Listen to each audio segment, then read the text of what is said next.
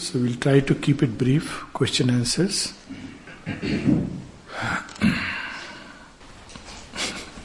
Is there a method uh, for a psychic to come forward and should, I know there is levels of mind, illumination, higher mind, intuitive mind, spiritual mind. All this is, should have taken place for the psychic to reveal itself? Uh, normally, it is the other way around, and it should be the other way around. Normally, the psychic should come forward, and as a result, there should be an opening in nature to the higher planes of consciousness. But it can happen the other way sometimes. There is no method as such except to concentrate in the heart with mother's name, mother's presence, and of course, uh, mantra with mother's name. That's a very big help in this yoga. But uh, the key is basically bhakti, devotion, surrender, and service and consecration to the divine. This is the key to the emergence of the psychic being. Also, quietening of the mind, vital, and body. So, this, this, this is the key to the emergence of the psychic. But eventually, when it will happen, it is a question of grace. It's an act of grace. So, the more we grow in devotion, the more we grow in surrender, the more we grow in faith, the more we do things uh, in the spirit of service to the divine. Anything, not only say work in a center or the ashram, but anything. Even a um, very human movement can be done in a spirit of service to the divine. So when we do in that spirit, then uh, things, the psyche begins to step forward. The basic principle here is uh, yagna. So, any activity when it is done for the sake of the ego, that uh, makes things difficult for us. Any activity which is done as an offering to the greater sense, the greater purpose, and of course to the divine, then that becomes a path. One is reminded of Yagnavalk's famous saying when Yagnavalk was asked that why do you love the wife, the child, the nation? He said, not for the sake of the wife, but for the sake of the self not for the sake of the child, but for the sake of the self. So Sri Aurobindo says that this, this can be seen at two levels of meaning. One is ordinarily we love these things for the sake of the ego. So as long as the other person satisfies my ego, I love. And jab mera ego, my ego is not being satisfied, then I kind of, you know, uh, separate. But there is another kind of love where we love for the sake of the divine in the person. So when we do that, then whole life will become an offering. Same with any activity. So the more we do it through a constant remembrance of the divine, um, a field is created in which the psychic can step out. Otherwise, it's a very shy. Uh, psychic is often described as a bride. bride or bridegroom? Bride, right? Bride. So, like a bride, newly wedded bride, the psychic is very shy and it avoids, you know, we read last time that it must step out in common nature's crowded rooms. So it avoids certain things. It doesn't, it's not comfortable to step into that kind of. Uh, so a long preparation is required before the psychic can step out fully in the front. But at least some kind of a psychic influence, some kind of a psychic touch should be given to everything, at least a psychic orientation. But for the psychic to step out fully in front, many things have to be done before that. and also, as there are different levels of consciousness, there are different levels of destiny Oh, that's a very interesting question. Just as there are different levels of consciousness, there are different levels of destiny. It's so true. And I'm glad, you know, so many years, nobody has asked this question. This is so true. Destiny एक नहीं होती है ये हमारी choice के अनुसार भिन्न भिन्न डेस्टिनीज एक साइड लाइक विंडोज़ विधि का विधान एक फिक्स नहीं होता है। नॉर्मल ऑर्डनरी कोर्स में विधि का विधान एक रिजिड रूप में काम करता है क्योंकि हम विश्वास करते हैं कि हम इस नेट में फंसे हुए हैं। तो हमारा ही विश्वास को आधार बनाकर टाइम हमको अपने नेट में रखता है। क्योंकि ये एक जनश्रुति है और इसमें फैक्ट इसको एक ऐसे एग्ज़ाम्पल ले लें। इसके दो एग्ज़ाम्पल ले सकते हैं। Anybody as a coin anyways एक एग्ज़ाम्पल ये है कि आपने इस रूम में बॉल एक फेंकी। तो बॉल, अगर कोई फिजिक्स जानता है तो वो कैलकुलेट करके बता देगा कि ये बॉल यहाँ से वहाँ कैसे जाएगी, क्या रूट होगा, कितना टाइम लगेगा। तो यू कैन से कि you can determine it destiny based on this data कि आपने कितने मोमेंटम से फेंकी और फ्रिक्शन कितना है। हवा का वो सब बता देगा। लेकिन मान लीजिए कि उधर से एक आदमी खड़ा हुआ था और आपको ये नहीं मालूम था इंटेंट कभी नहीं पता होती है। वो एक दूसरी बॉल फेंकेगा उस दर से और वो उससे टकराएगी और उसका कोर्स चेंज हो जाएगा। Now we don't know this data तो वो पूरी चीज़ को बदल देगी कैलकुलेशन की। दूसरा माँ एग्ज़ाम्पल देती है कि आपने कॉइन अगर हाथ से छोड़ा तो नॉर्मल कोर्स में आप पूछेंगे, इसकी क्या डेस्टिनी है? बोलेंगे ज़मीन में गिरेगी। लेकिन आपने छोड़ा एक हाथ आकर के इसको ऊपर उठा के ले गया। नॉट द सेम कॉइन जिसकी डेस्टिनी नीचे गिरना थी on the contrary it has gone higher that is because at different levels there is a determinism which acts एक ही इवेंट में, एक ही चीज़ में, कई सारी डेस्टिनीज एक साथ ऑपरेट करती हैं. This is the beauty of things तो आप, हम नॉर्मली एक हेल्पलेस क्रीचर की तरह इवन जब हम कहते हैं ना, मैंने बताया ना, भगवान भगवान के ऊपर हमने छोड़ दिया है। हाँ तो हम उसको एक्चुअली हम हेल्पलेसली उस डेस्टिनी को स्वीकार करते हैं। पर एग्जैक्टली exactly, पर उसी में कई सारी डेस्टिनी के लेयर्स हैं। और अगर हम उसको बेसिकली डेस्टिनी आती है हम लोगों के फॉरवर्ड मार्च के लिए। सो so, अगर हम उसको depending on which way we take तो उस तरह की डेस्टिनी हमारे लिए खुलना शुरू होगी। पर इससे ज़्यादा नटी क्वेश्चन यह है कि who then makes the choice because choice itself is driven by nature to a large extent human being so who makes the choice but nevertheless generally choice should be made either by or you know something higher in us something deeper something जो खुला हुआ है। So, उससे जब हम choice करते हैं उस पार्ट से तो to some extent that choice carries a validity क्योंकि वो कहीं ना कहीं सोल के इन्फ्लुएंस से वो वो पार्ट हमारा इन्फ्लुएंस्ड है सोल के टच से।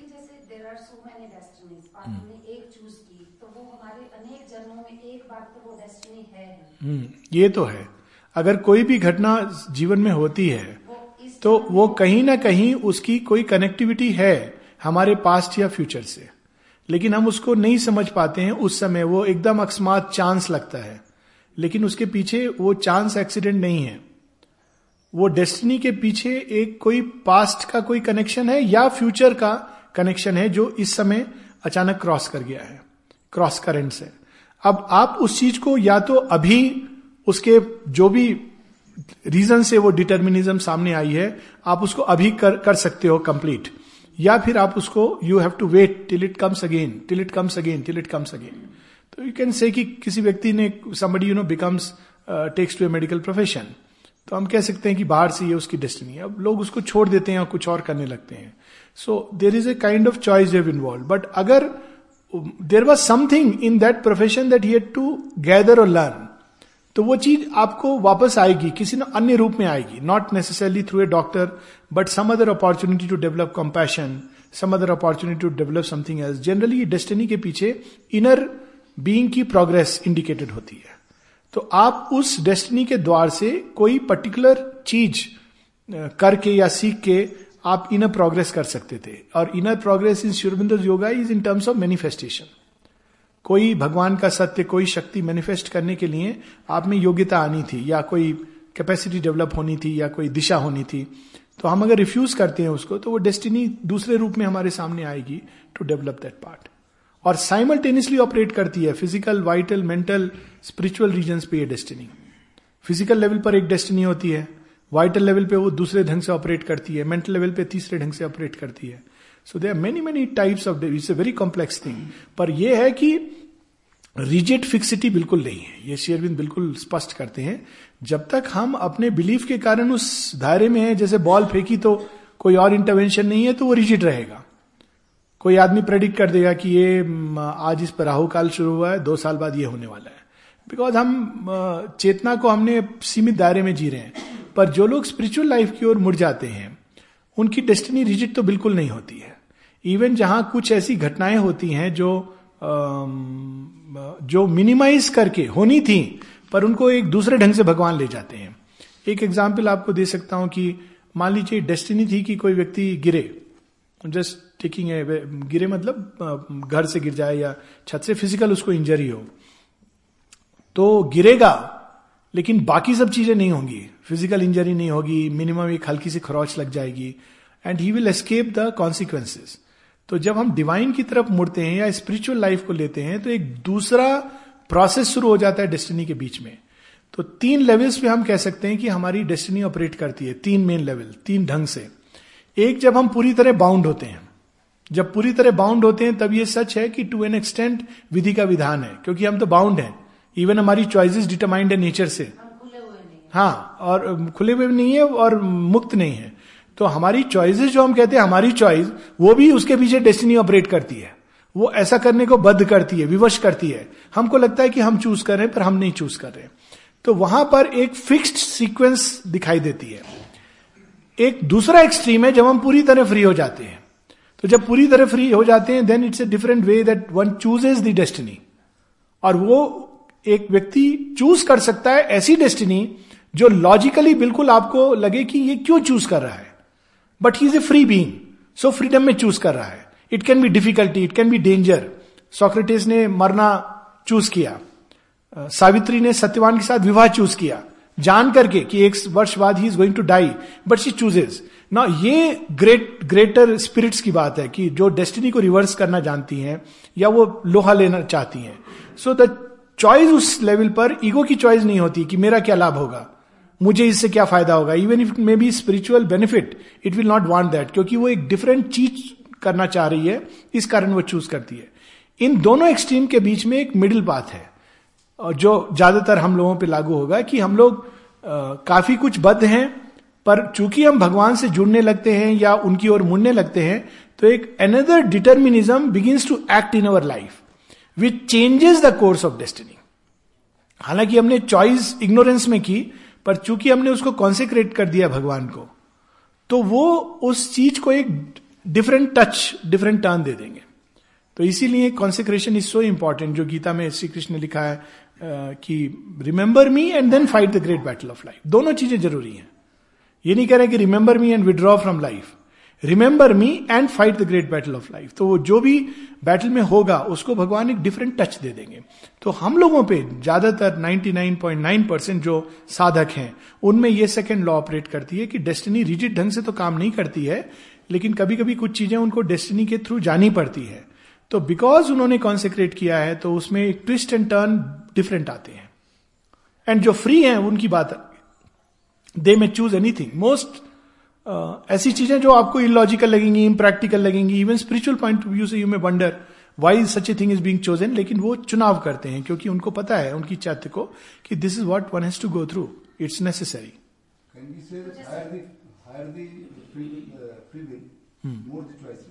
yes more the choice in alignment with the divine will there is no not more the choice is necessarily choice is always the more but in a sense you are right that you know there is a greater freedom पर जो most important thing is कि जितने हम ऊपर उठते जाते हैं scale में, उतना हम उस चॉइस को डिवाइन विल के साथ अलाइन करना जानते हैं। अल्टीमेटली तो खेल वही खेल रहे हैं। तो हम अलाइन करना चाहते हैं तो उससे हमारा जीवन में एक स्मूथनेस होती है। आपको एग्ज़ाम्पल दे रहा हूँ कि भगवान चाह रहे हैं कि आप सफरिंग से ना जाओ। तो वो आपके जीवन में एक एक जॉय का एक मोमेंट दे रहे हैं। अब अगर हम डिवाइन से अलाइंड हैं तो हमको पता है कि divine us to go through this और द रिवर्स में भी ट्रू कि divine may want us the divine will may want us to go through this door for purification of whatever reason लेकिन जब अलाइन नहीं होते हैं तो हम we can we choose based on our ego ego का जो इंपल्शन है, या हमारा पास्ट मोमेंटम है पास्ट फॉर्मेशन है। कई लोग फॉर इंस्टेंस घबरा जाते हैं सक्सेस से क्यों उन्होंने फेलियर देखा है। भगवान आपको सक्सेस दे रहा है, लेकिन वो कहेंगे, नहीं नहीं नहीं नहीं नहीं और उसमें वो स्पिरिचुअल रीजन भी दे देंगे नहीं नहीं इसमें कुछ नहीं रखा है। Divine wants you to succeed so destiny may open like that the reverse is also true divine may want you to go through that so divine will से अलाइन होना यही सीक्रेट है। जितना हम आगे बढ़ते जाते हैं डिवाइन विल से अलाइंड होते हैं। इसलिए deep inside we have the joy of following that course ego self जो। Exactly and more the choice is aligned to the divine that's very important because जो हायर चेतना है वो किसी ईगो के सेटिस्फैक्शन के लिए नहीं एक्ट करेगी। क्योंकि नॉर्मली जब हम कहते हैं ऑप्शंस बहुत हैं तो उसमें जनरली जो ईगो सेल्फ है वो जो उसके बेनिफिट के लिए होता है उसके अनुसार वो चूज़ करता है। बेनिफिट मतलब I am talking of you know any kind of benefit लेकिन जब हम अलाइंड होते हैं तो उस बेसिस पर चूज़ नहीं करते हैं। It choice is on very something very different right से जुड़ने के लिए हम जो मेडिटेशन करते वो जो जिन लोगों ने नाम दान लिया है उनकी मेडिटेशन दोनों में क्या फ़र्क मैंने बहुत लोगों को देखा है नामदान लिए हुए। कई लोग मुझे चिट्ठियाँ लिखते हैं जिन्होंने नामदान लिया है। और नामदान is one of the paths जहाँ पे गुरु एक मंत्र देते हैं और उसको initiation through a traditional way and there are people who. Tell me कि हमें आपसे चिट्ठी लिख के ज़्यादा लाभ हो रहा है। There is no such rule sincerity counts आप नामदान लेके जाइए या दूसरे रास्ते से जाइए तीसरे रास्ते से जाइए या आप किसी भी अपने इंडिविजुअल पथ से जा रहे हैं जो चीज़ काउंट करती है वो सिंसेरिटी है। अगर आप सिंसेरिटी से करते हैं कोई चीज़ को सच्चाई से तो उसका प्रभाव होता है। हाँ वो एक नामदान is one of the ways usually a very narrow way with some small experiences and some limited realization it is a path. Sir हम हम जैसे लोगों की जो कंसिस्टनेस एक बहुत छोटी लिमिट में बनी होती है क्या वो एक बड़े इवेंट या बड़े एक्सपीरियंस के बाद ही उसका विस्तार होना पॉसिबल होता है। कई डिपेंड करता है। ये बहुत अच्छा प्रश्न है एक्चुअली और बहुत इसके कई लेवल्स हैं कि चेतना हमारी सीमित है। मैं प्रश्न को थोड़ा रिफ्रेश कर देता हूँ। हमारी चेतना का विस्तार कैसे हो? चेतना सीमित है। मनुष्य की प्रारंभ में चेतना सीमित होती है।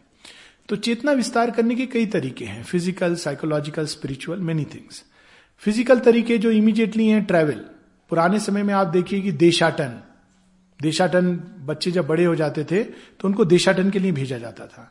माता जी से एक बार किसी ने पूछा, माँ, मुझे बाहर जाने का अवसर मिल रहा है, इंग्लैंड जाने का तो क्या मैं जाऊँ?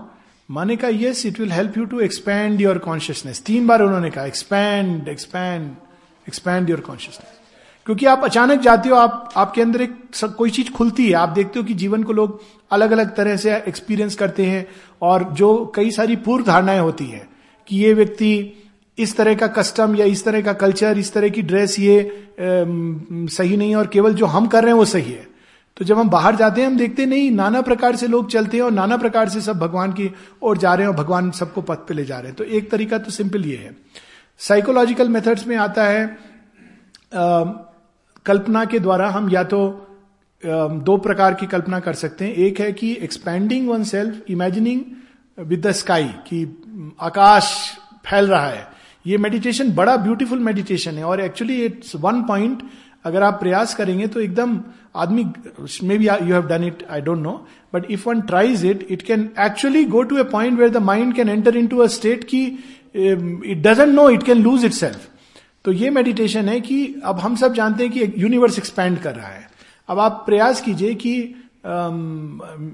हम इमेजिनेशन में हमारी चेतना एक्सपैंड कर रही है।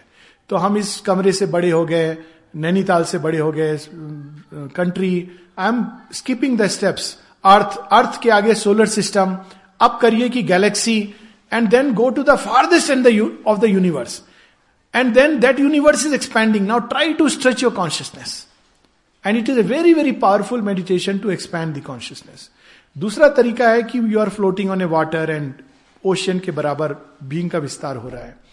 इसमें एक तीसरा तरीका जो है, वो ये कि जब कोई चीज़ हो रही है आपके जीवन में तो आप देखिए कि काल के परिपेक्ष में और देश की सीमा के परिपेक्ष में वेयर डज इट स्टैंड तो तब आप देखेंगे कि पूरा एक जीवन is nothing but a small fraction of a second less than that तो that is another way to expand the consciousness spiritual तरीके of course are through interiorization and universalization तो यूनिवर्सलाइजेशन का तरीका जो है, वो ये है, ये कॉन्स्टेंट मेडिटेशन कि in all there is the divine और वो आपके जीवन में उतरना चाहिए। इट इज़ नॉट एनफ कि हम अपने अंदर बोलने के लिए बोल दें। तो आप जिस भी चीज़ के साथ डील करते हैं व्यक्तियों के साथ तो एक कॉमन डीलिंग है। उसमें सबसे कठिन होता है मनुष्यों में डिवाइन को देखना। एक बार अ, Rishi the second Rishi not the first our Rishi uh, वो तुम बता रहे थे ना कि कुत, कुत्ते के साथ एक स्पेशल तुम्हारा बॉन्ड है। तो you know, it is easier to feel a special bond with a dog, but much more difficult to feel a special bond with a man. Because man में माइंड के एक्टिविटी के कारण कुछ चीज़ well कर देती है। बॉन्ड होने पर भी फील करना मुश्किल होता है। तो और ये तो बॉन्ड के भी परे की बात है कि सब में अगर भगवान हम मान के, केवल मान के चले, जान के नहीं, मान के चले तो धीरे धीरे चेतना यूनिवर्सलाइज होने लगेगी। इट्स समथिंग वेरी इंटरेस्टिंग हर चीज़ के अंदर पेड़ के अंदर, पौधों के अंदर हमारी डीलिंग अलग हो जाएगी। अभी कितने अनकॉन्शियसली चप्पल हम कहीं फेंक देंगे, कोई भी चीज़ ऐसे कैजुअली करते हैं, नहीं कर पाएँगे बिकॉज़ हमको खुद ही लगेगा कि इसके अंदर एक डिवाइन एलिमेंट है, एक बैकग्राउंड में चला जाएगा। तो ये बड़ा पावरफुल मेडिटेशन है चेतना को एक्सपेंड करने के लिए, और ये स्पिरिचुअल वे है। और इसको हम तीन लेवल पर ले जा सकते हैं। पहला है कि सबके अंदर भगवान है, ये एक लेवल है। दूसरा, सब भगवान के अंदर है। Now you see this meditation is very different generally हम लोग मेडिटेट करते हैं कि हम माँ की इमेज को माँ की प्रेजेंस जिनको जागृत हो गई है, वो तो बहुत आसान है। नहीं तो माँ की इमेज को हम अपने हृदय की गुफा में, अंदर में मेडिटेट करते हैं उस पर, ठीक है? एक दूसरा मेडिटेशन कीजिए कि माँ के अंदर हम हैं। You will have a different experience एक तीसरा कीजिए कि माँ के अंदर हम हैं और हमारे अंदर माँ है। This is third kind of meditation और एक मेडिटेशन जो सबसे कठिन है, इसका जो थर्ड लेवल पे रिवेलेशन होता है कि all is the divine very very difficult वहाँ पर ये गुड और इविल राइट एंड रॉन्ग सब समाप्त हो जाते हैं। पर वो बहुत बहुत कठिन है, क्योंकि माइंड इतना बीच में व्यवधान करेगा प्री कंसीव नोशंस रोकेंगे, आपको हज़ार बंधन बांधेंगे। एंड वेरी डिफ़िकल्ट बट अगर कोई सिंसियरली करे तो ये तंत्र साधना का एक बहुत बड़ा सूत्र है। शेरविंद की एक राइटिंग है पब्लिश नहीं है। और वो पब्लिश पब्लिश मतलब एक बार वो शायद मदर इंडिया में बहुत पहले निकली थी पर वो कलेक्टेड वर्क्स में नहीं है। और वो है तंत्र सिद्धि प्रकरणम। शेरविंद ने तंत्र के ऊपर लिखा है। हाँ। तो उसमें वो स्टार्ट करते हैं कि योगिन जब बैठता है तो वो पाप पुण्य सही गलत ये सब चीज़ों को अपने से हटा करके he invokes the Kali and he invokes Kali to break all barriers तो काली क्या करती है? पहले उसको तमोगुण से लिबरेट करती है। फिर काली रजोगुण से लिबरेट करती है, फिर काली सत्य गुण से लिबरेट करती है। And then she does the transformation तो वो पूरी जो प्रोसेस है, जिसमें everything he leaves to Kali everything फिर उसमें कई बार it can unnerve person और इवन आदमी ऐसे रस्तों पे जा सकता है जो आप कल्पना नहीं कर सकते but yet it will become a path very very bold very difficult venture तो I am not even saying suggesting कि एवरीबडी कैन डू इट पर श्री अरविंद की ये राइटिंग्स में है और ये एक साधना का पथ है। और Swami Vivekananda toward the end is known to have done this he said sir कभी कभी जैसे आपने बताया सर हर चीज़ में डिवाइन कंसिस्टेंस जब फैलती है तो हर चीज़ में डिवाइन देखते हैं। हम्म। तो कभी कभी सुंदरता को बनाने के लिए हम्म। कुछ चीज़ें डिस्ट्रॉय करनी पड़ती है। हम्म बिल्कुल। तो वो you are destroying the lesser divine for the sake of greater divine बहुत सुंदर प्रश्न है आपका, बहुत प्रैक्टिकल प्रश्न है कि टेररिस्ट के सामने हम क्या करें? सांप के सामने क्या करें? तो सांप के अंदर डिवाइन है, लेकिन उसकी जो अभिव्यक्ति है वो सीमित है। तो नेचुरली अगर सांप सामने खड़ा हो गया तो डिवाइन बोल के उसको गले नहीं लगाना चाहिए। उसको प्रणाम करके शूट कर देना चाहिए if you have the gun और quietly move away generally you don't have see fight should be reduce to a minimum requirement बहुत कम चीज़ें ऐसी होती है जिनमें व्यक्ति को युद्ध लड़ने की आवश्यकता पड़े। अधिकांश जो झगड़े होते हैं और कलह होती है मीनिंगलेस होते हैं। मतलब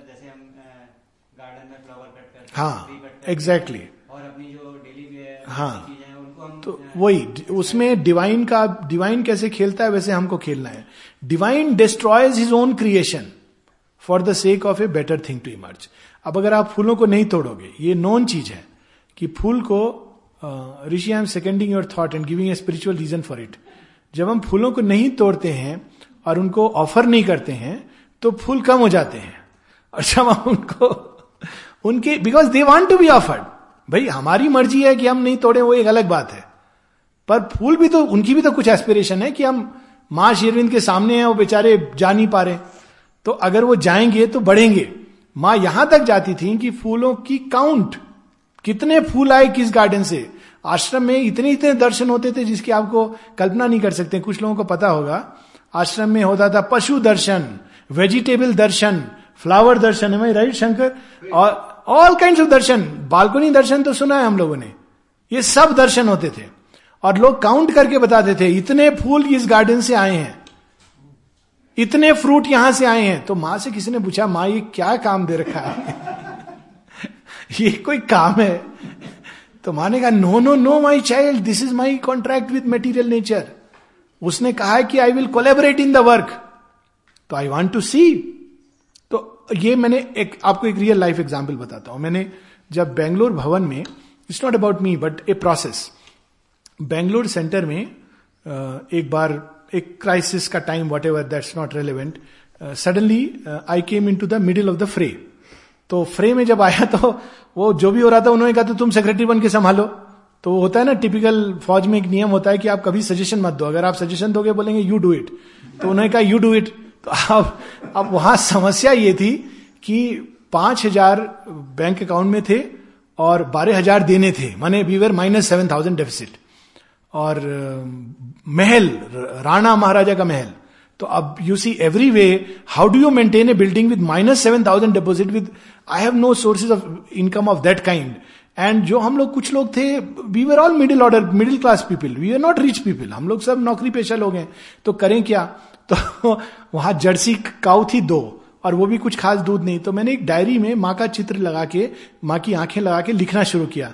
और उसमें ऐसी एब्जर्ड चीज़ें लिखता था, माँ, आज इतने इतने रुपए हैं गाय ने इतना दूध दिया, और ग्वाला आया या ये व्यक्ति आया, नहीं आया डिटेल में I used to write within three four five month so much money came from all sides blindly it came मतलब हम कल्पना नहीं कर सकते थे कि रियली इतना मनी आएगा.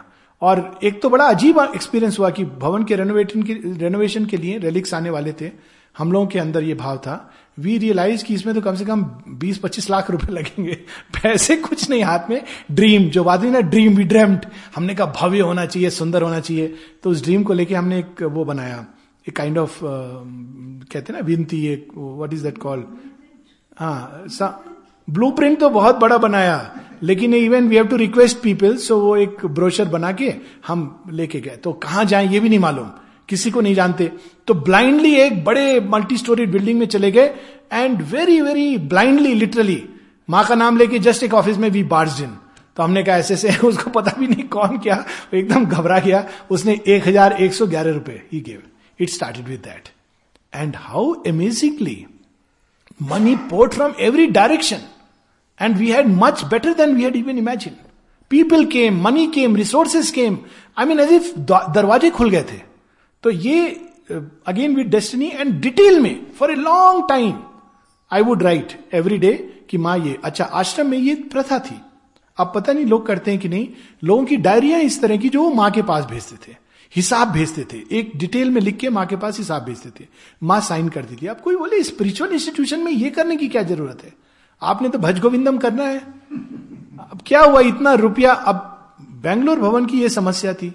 वहाँ एक सज्जन जो लुक आफ्टर करते थे वन ऑफ़ द पर्सन चंदन के पेड़ थे। अब चंदन के पेड़ वास्तव में किसी को बिलोंग नहीं करते हैं they belong to the government so nobody supposed to cut it चोर आके कट, काट रहे हैं और वो व्यक्ति विटनेस की तरह बैठा हुआ दिख रहा है। तो लोगों ने कहा, भाई, ये क्या कर रहे कुछ नहीं, ये तो संसार है। आश्रम में भी ऐसे लोग हुए हैं कि वो दारा बैठ करके एक हाथ में सिगरेट दो हाथों में मॉस्किटो रिपेलेंट की, दो पाओ में मॉस्किटो रिपेलेंट की कॉयल क्योंकि राजा के परिवार के थे, निज़ाम के तो उनको मच्छर वच्छर तो खिड़की खुली हुई है मेडिटेशन कर रहे हैं खुली आँख से। अब खिड़की खुली है, ऊपर उनके शर्ट टंगी है। तो चोर तो चोर एक वो छड़ी से और उसमें हुक लगा के शर्ट उतार के ले जा रहा है, दारा देख रहे हैं। फिर दूसरा ले जा रहा है। फिर इतने में कोई कमरे में आया, कहा चोर चोर चोर के। तुम कुछ देख नहीं रहे? बोले हाँ देख रहा हूँ मैं। तो बोलो क्या आई वॉज़ जस्ट वंडरिंग कि कर कैसे रहा है? तो ये, ये कर कैसे रहा है? ये निकाल के ले जा रहा है। तो he is enjoying that scene तो भिन्न भिन्न तरीके। हाँ तो लेकिन बेसिक थिंग इज़ कि डेफिनेटली डिवाइन का ही ये सब डिवाइन की सृष्टि है। लेकिन इस सृष्टि में मैनिफेस्टेशन का ग्रेडेशन है। इसको माँ कहती है there is a true hierarchy which is manifested somewhere पर धरती पर वो हायर आर्की अभी एक्सप्रेस नहीं हुई है, क्योंकि उसको एक्सप्रेस करने का टाइम नहीं आया है। तो वो हायर आर्की जब एक्सप्रेस हो जाएगी तो धरती पे डिसऑर्डर समाप्त हो जाएगा। तो ईविल कोई चीज़ नहीं है। ईविल चीज़ें केवल इसलिए है क्योंकि वो टाइम और स्पेस के कंटेक्स में ईविल है। दिस नो अदर ईविल लोग ह्यूमन सेक्रीफाइस करते थे। एक समय में it had a great meaning it was a reminder कि तुम अपने लिए नहीं जी रहे हो, पूरे समष्टि के लिए जी रहे हो। क्योंकि उस क्रूड कॉन्शियसनेस में और कोई फिलोसफी इंप्रेस नहीं करती। आप देखिए, ऐसे लोग हैं। आप उनको कितनी भी फिलोसफी बता दीजिए, वो नहीं समझेंगे। You give a very practical thing आप लोगों को बोल रहे हो कि देखो, गुरु हैं, गुरु का स्थान उच्च है ये नहीं होना चाहिए, वो नहीं। कोई नहीं समझ रहा है। आप अचानक उसको बोलो कि तुम्हारे माता पिता ना बहुत गए गुजरे लोग थे, देखिए कैसा रिएक्ट करेंगे। इमीजिएटली तो लोगों को तब, क्योंकि अधिकतर लोग इतनी स्थूल चेतना में जीते हैं, कि उनको ये सूक्ष्म बातें नहीं समझ आती, उनको ये नहीं समझ आता कि why should one feel for the divine so much तो लेकिन उनको अपनी जो चीज़ें उनसे उनको समझ आता है। लोग डिटैचमेंट की बात करते हैं। डिटैचमेंट वो तब तक बात करते हैं जब तक उनका व्यक्तिगत वो नहीं होता। They are indifferent they are not detached वो असंवेदनशील है। That is not a spiritual condition spiritual व्यक्ति बहुत संवेदनशील होता है। उसकी डिटैचमेंट अपने आप से वो ईगो सेल्फ से डिटैच करता है। वो दूसरे उससे नहीं करता है। So this is how things can be totally distorted so different level से मैनिफेस्टेशन के कुछ लोग भगवान की सुंदर अभिव्यक्ति हैं। कुछ लोग भगवान की ही पूर्ण अभिव्यक्ति हैं। कुछ लोग भगवान की अभी विकृत अभिव्यक्ति है। क्योंकि प्रकृति उनको ठीक से नहीं गढ़ पाई। कुछ लोग हैं जो एनोक्रोनिस्टिक हैं। देश काल के पॉइंट ऑफ़ व्यू से it's an evil so you have to destroy the lower lesser divine for the sake of the greater Kans और कृष्ण दोनों भगवान हैं। लेकिन कंस का एक समय है, अवधि है। और उस अवधि के बाद Kans must go because if he continues then he will perpetuate a evil उसका समय खत्म हो गया। कंस क्या करता था? खूब टैक्स लेता था। मक्खन ला करके सारा मथुरा में दे दो। तो टैक्स ही था ना, ये उस समय का टैक्स था। तो अब एक समय तक तो चलता रहा, बाद में उसका टाइम खत्म हो गया। तो कृष्ण ने एक दूसरा तरीका निकाला, कहा, देखो टैक्सेशन की जो तरीका था, वो पुराना तरीका था। अब क्या होगा, जिसके घर में मक्खन है, उसको सब लोगों का अधिकार है। हम जाएँगे, लेंगे और सब में बांट के खाएँगे।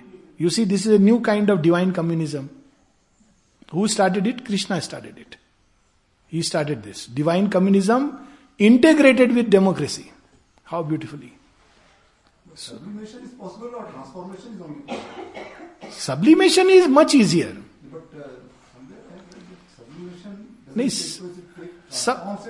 नहीं sublimation is simply conversion of one form of energy into another take an example कि कोई बहुत क्रोध स्वभाव का व्यक्ति है तो दुनिया भर पर क्रोध करने की बजाय उसको रोज टेनिस खेलना चाहिए या बैडमिंटन खेलना चाहिए। तो क्या होगा?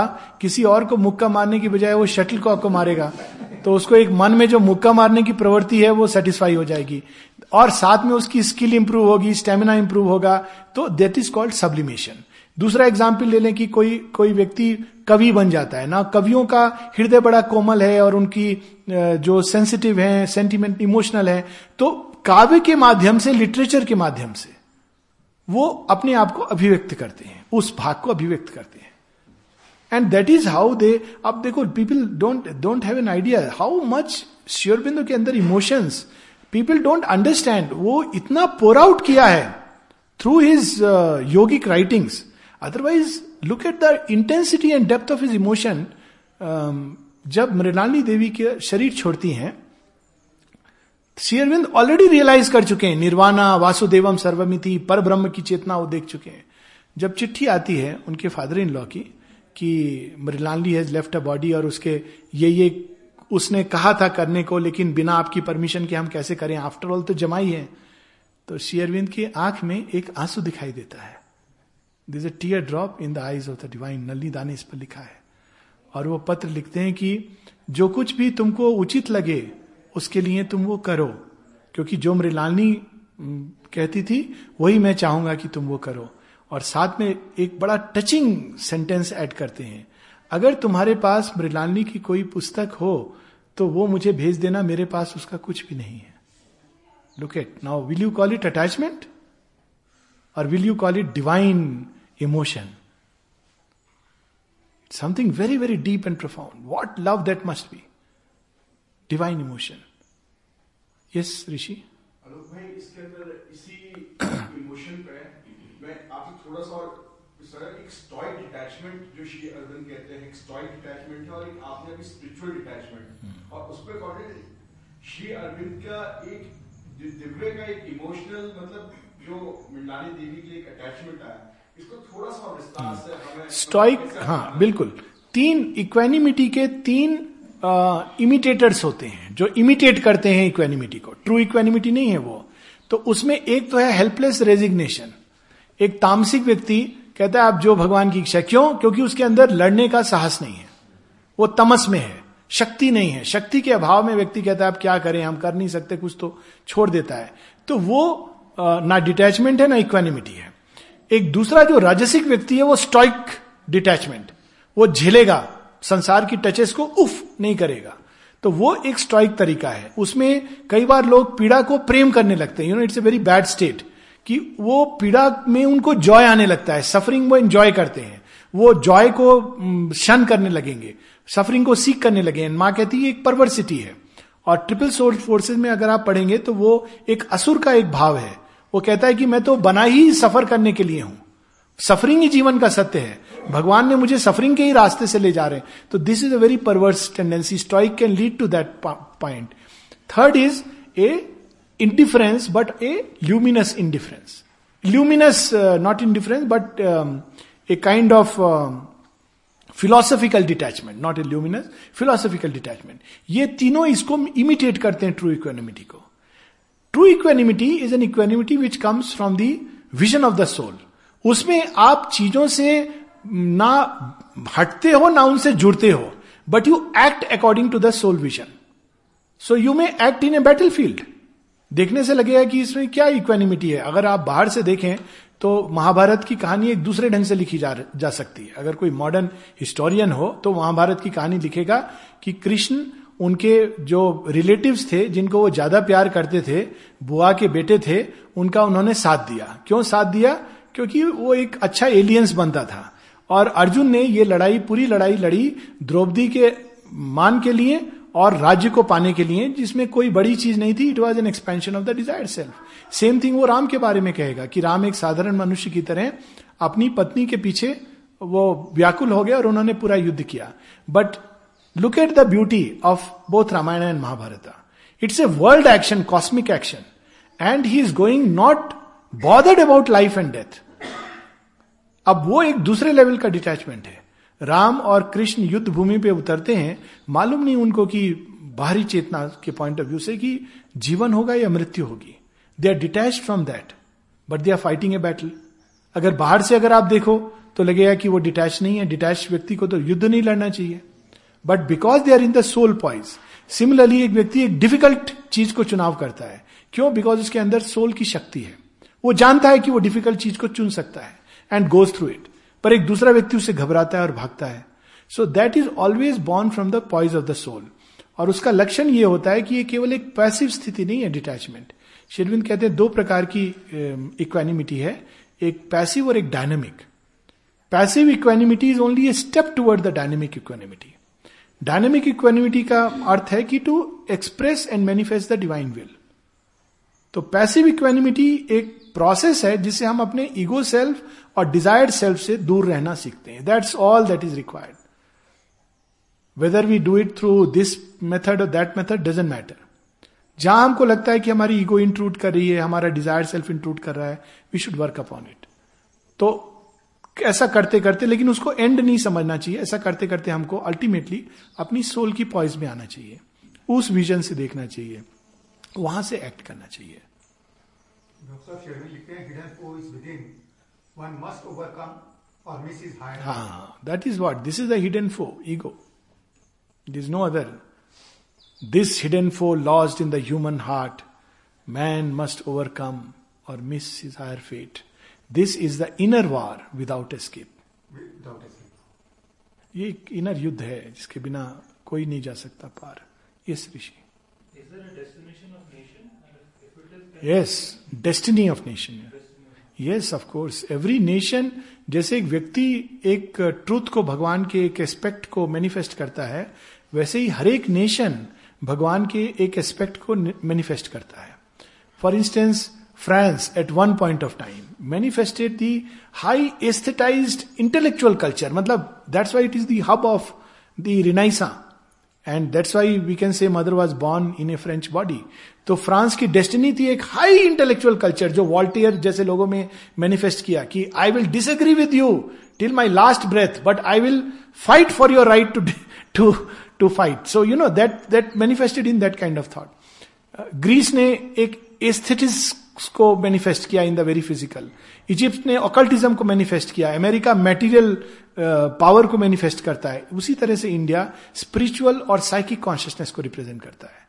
और माँ ने यहाँ तक कहा है कि India is the land where the psychic rule can and must manifest Sri Aurobindo ने इसको कहा है कि it is the guru of the world तो अब एक कंट्री जब दूसरी कंट्री का डेस्टिनी चुन ले, चुनने की चेष्टा करता है या इमिटेट करता है तो प्रॉब्लम होती है।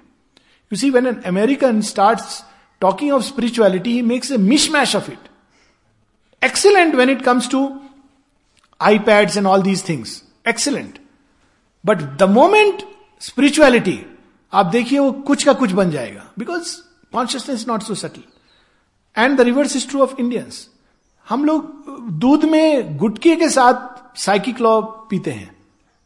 हमको सिखाना नहीं पड़ता है सरेंडर क्या होता है।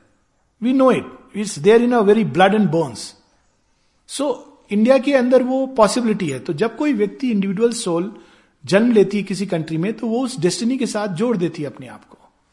Whether it likes it or not so this is how every nation अब उसी तरह से जापान जापान माँ ने बोला है beauty in the vital it should manifest that और अभी भी जापान हालाँकि इतना वेस्टर्नाइज हो गया है Japan is a typical example of losing its path You see, when mother goes there, she speaks of Japanese having such a beauty in the vital nature. They are very vital people. प्राण प्रधान है लेकिन प्राण में इतना सौंदर्य है कि वो अगर टेबल टेनिस का गेम भी खेलेंगे, पिंग पोंग, जैसे पहले चाइनीज़ खेलते हैं तो ओरिजिनली कैसे खेलते थे? इधर से उसने मारा, दूसरे ने बो किया, फिर बॉल उठाया फिर इधर वाले ने बो किया, फिर उठाया चाय पीना उनके यहाँ रिचुअल है। ऐसी सेरेमनी कि आपको, आप वेट कर रहे हो कि भैया मुझे चाय दे दो एक। मुझे इतना नहीं चाहिए।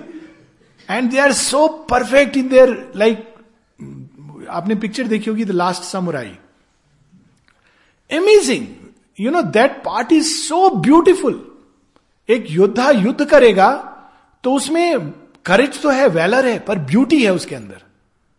Even their fights are so beautiful देख के लगता है कि क्या बात है। ये एक डांस हो रहा है। So this is what Japan but Japan का क्या हुआ हाल? जापान पूरी तरह वेस्टर्नाइज उसको फॉलो करने लगा।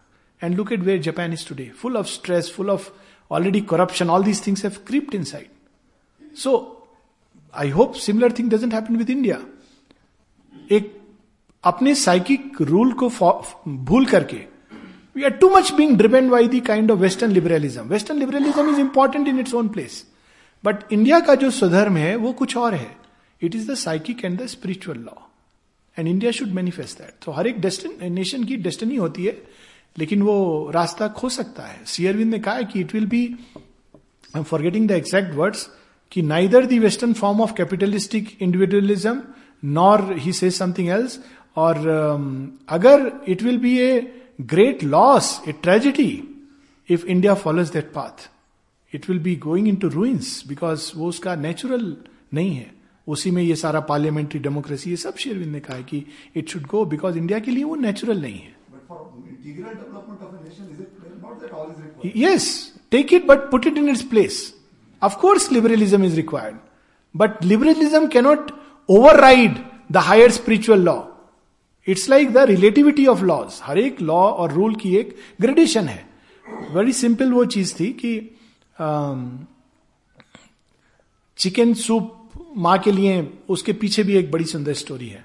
माँ को चिकन सूप देने के लिए लोग कह रहे थे, माँ कहती, नहीं नहीं नहीं she she did not prefer by by her whatever we can use the word temperament she preferred vegetarian she did not like non vegetarian तो उन्होंने कहा, नहीं नहीं नहीं it's very long since I have taken then Champak Lal ji ने कहा mother if I were a chicken I would love to die hundred times to become soup for you तो वो इतनी टचिंग बात थी तो माने कहा ऑल राइट तो वो अब सूप बनाने का काम दिया गया एक शुद्ध वेजिटेरियन व्यक्ति को। तो उनसे पूछा गया कि how how could you do it is a very simple कि वेजिटेरियनिज्म का एक लेवल पर ट्रूथ है। लेकिन गुरु का आदेश उसके ऊपर का ट्रूथ है। So you see there are both these rules are valid in their own place but which is higher and which is lower so that is how one has to see कि there is a rule of everything there is a place for everything but we have to create a hierarchy in the whole उसी को रित कहा गया है in the whole manifestation तब चीज़ें सही जगह रहती है। बच्चों के खेलने कूदने का एंजॉय करने का एक नेचुरल है। पर नेचुरली अगर वो आकर के अपने जूते उठा के सिर पर रख दें या भगवान के फ़ोटो पे फेंकने लगे तो आप बोलोगे, बेटा, अब ये तुम अपनी सीमा के क्रॉस कर रहे हो। वहाँ खेलो। जनरली हम बोलेंगे, वहाँ खेलो, वो जगह तुम्हारे लिए ठीक है. तो उसी तरह से जीवन की सभी चीज़ों में ये अप्लाई करता है। The psychic and spiritual law supersedes the intellectual law the intellectual law supersedes the vital law अगर आपके रीजन और वाइटल के बीच में कंफ्लिक्ट है तो आप रीजन का उपयोग करें। अगर रीजन और स्पिरिट के बीच कंफ्लिक्ट है तो स्पिरिट को प्रधानता दें। This is the simple method and will go must and will go but today seen that it is good that there was a partition because the other part is totally going to नहीं it is it is a कितना investment है energy का money का। अरे कम से कम हमारी क्रिकेट टीम ही अच्छी होती। But that a part I understand your point it is very difficult to live with a certain kind of humanity which is very very you know at present ruthless but I tell you the whole face of Islam is not like that मेरी जो अपनी feeling है कि अगर अगर India Pakistan साथ होते तो इस्लाम के अंदर जो फाइनेस्ट फ्लावर है सूफिज्म उसके डेवलप होने की चांस थे। ये रास्ता नहीं होता टेररिज्म वगैरह का। ये मेरी अपनी फीलिंग है। क्योंकि वो एक अलग there are many Muslims who are very very cultured और मैं आपको बताऊँ, उर्दू जबान उर्दू लैंग्वेज कितनी तहजीब है उसके अंदर विच इज़ अनइमेजिनेबल आप किसी को अगर गुस्सा भी हो रहे हो ना तो उसमें आपको लगेगा कि एक डेलिकेसी है, एक सोफिस्टिकेशन है। गाली गाली नहीं लगती है, इतना मतलब ब्यूटीफुल लैंग्वेज है। आप मुगल आर्ट देखिए, मुगल आर्किटेक्चर देखिए। तो I don't believe that you know all Muslims are hard core rigid but problem क्या हुई है कि because of the few hard core Muslims the voice of the average Muslim is lost. Why? Because they are living surrounded in that community. अगर आज, अगर majority Muslims Indians India मुसलमान साथ होते तो एक अलग चीज़ इवॉल्व करती और इसी चीज़ पार्टीशन का जो एडवांटेज लिया, वो डार्क फोर्सेस ने लिया उस स्टाइल फोर्सेस ने। क्या किया उन्होंने? देखिए, ये beautiful confluence of two streams of Vedanta sufism is one kind of Vedanta Islam के अंदर से निकला और कितना ब्यूटीफुल फ्लावर है। I mean some of the sufi writings are they remind you of some lines from Savitri they are so profound यार को हमने जा बजा देखा। वासुदेवम सर्वमिति का उसमें डिस्क्रिप्शन है। कहीं ज़ाहिर, कहीं छुपा देखा। And you must have heard that Nusrat Fateh Ali ने तुम एक गोरख धंधा हो. एनीबडी हैज़ हर्ड दैट वाह इट्स समथिंग वेरी ब्यूटिफुल वो कहते हैं कि तुम बड़े विचित्र हो, हमको समझ नहीं आता। तुम हाजिर भी हो, तुम हो भी नहीं और हर जा हो। यू नो दैट्स हाउ तुम एक गोरख धंधा हो हो भी नहीं और हर जा हो। हो भी नहीं। यू कांट से कि you are and at the same time you are everywhere look at the beauty of that thought and the expression so Islam has many beautiful things in it but वो सारी जो beauty थी Islam की, जो Indian thought के साथ साथ मिल करके डेवलप की, वो कश्मीर में थी। You really see Kashmiriyat was a beautiful meeting point of the best in Islam and one of the some of the best things in Hinduism Shaiva Tantra वहाँ पर है। शक्ति की उपासना वहाँ पर है। वहाँ पे एज सच यू नो कितने सिद्धों का हिमालय का उससे कनेक्शन है। And on top of it sufism nurture there That's why the hostile forces made that a target कि अगर ये डिस्ट्रॉय हो जाएगा तो कम से कम इस्लाम के रिडेम्पशन की पॉसिबिलिटी खत्म हो जाएगी because they didn't want this And unfortunately, It's hard to say whether they succeeded or not. It's very unfortunate that to, to an extent they have. And if we want to really unite India and Pakistan and bring pro- this problem of Hindu Muslim unity in a right, resolve it, then we should bring out the best of Sufism. और वो हो रहा है कुछ हद तक कम से कम इंडियन साइड से प्रयास हो रहा है अभी सूफी मिस्टिक्स और इंडियन थॉट के जो लीडर्स हैं वो मिलते हैं वेदांत थॉट के in fact two years back they had invited me to Karachi and some places and ये कॉन्फ्रेंस चल रहा है so that they come together and this a common platform but in Pakistan they are not encourage because of the hard liners not because of the general population. Nasrat Fateh Ali Khan is not popular in, I mean, he died incognito. कहा था कि भाई इसके ज़्यादा तुम तमाशा नहीं करना, उसको ले जाओ, कवर में डाल दो, ठीक है। Because he was very popular outside then in mainstream Pakistan तो ये प्रॉब्लम्स हैं I agree but I still have hope and I feel कि अगर ये दोनों करंट मिल जाएँ तो it will become a strength because बहुत सी चीज़ें मुसलमान के पास हैं जो बड़ी सुंदर हैं। You see he will he will be scrupulously honest I don't know I had dealings with Muslims scrupulously honest perfectionist to a default अगर आपको कभी अपना स्कूटर रिपेयर कराना हो, ठीक कराना हो तो find a Muslim person and give it to him वो इतना, माने परफेक्शन ऑब्सेस्ड होकर के करेगा उसको कि you will have no problems after that he will not many of them most of them don't go into drinks and all these things most of the Muslims remain free from these thing because Islam में कहा है। आप देखिए, एक और कट्टरपंथी है, दूसरी ओर look at the faithfulness Islam में लिखा है तो हम नहीं करेंगे। ये चीज़ें हमको सीखनी चाहिए। पर उसका एक बहुत डार्क साइड है। अनफॉर्चुनेटली उससे हम लोग गुजर रहे हैं। But I believe they should be together और साथ होते तो बहुत अच्छा होता। हाँ बोलो बेटा। हाँ। हाँ।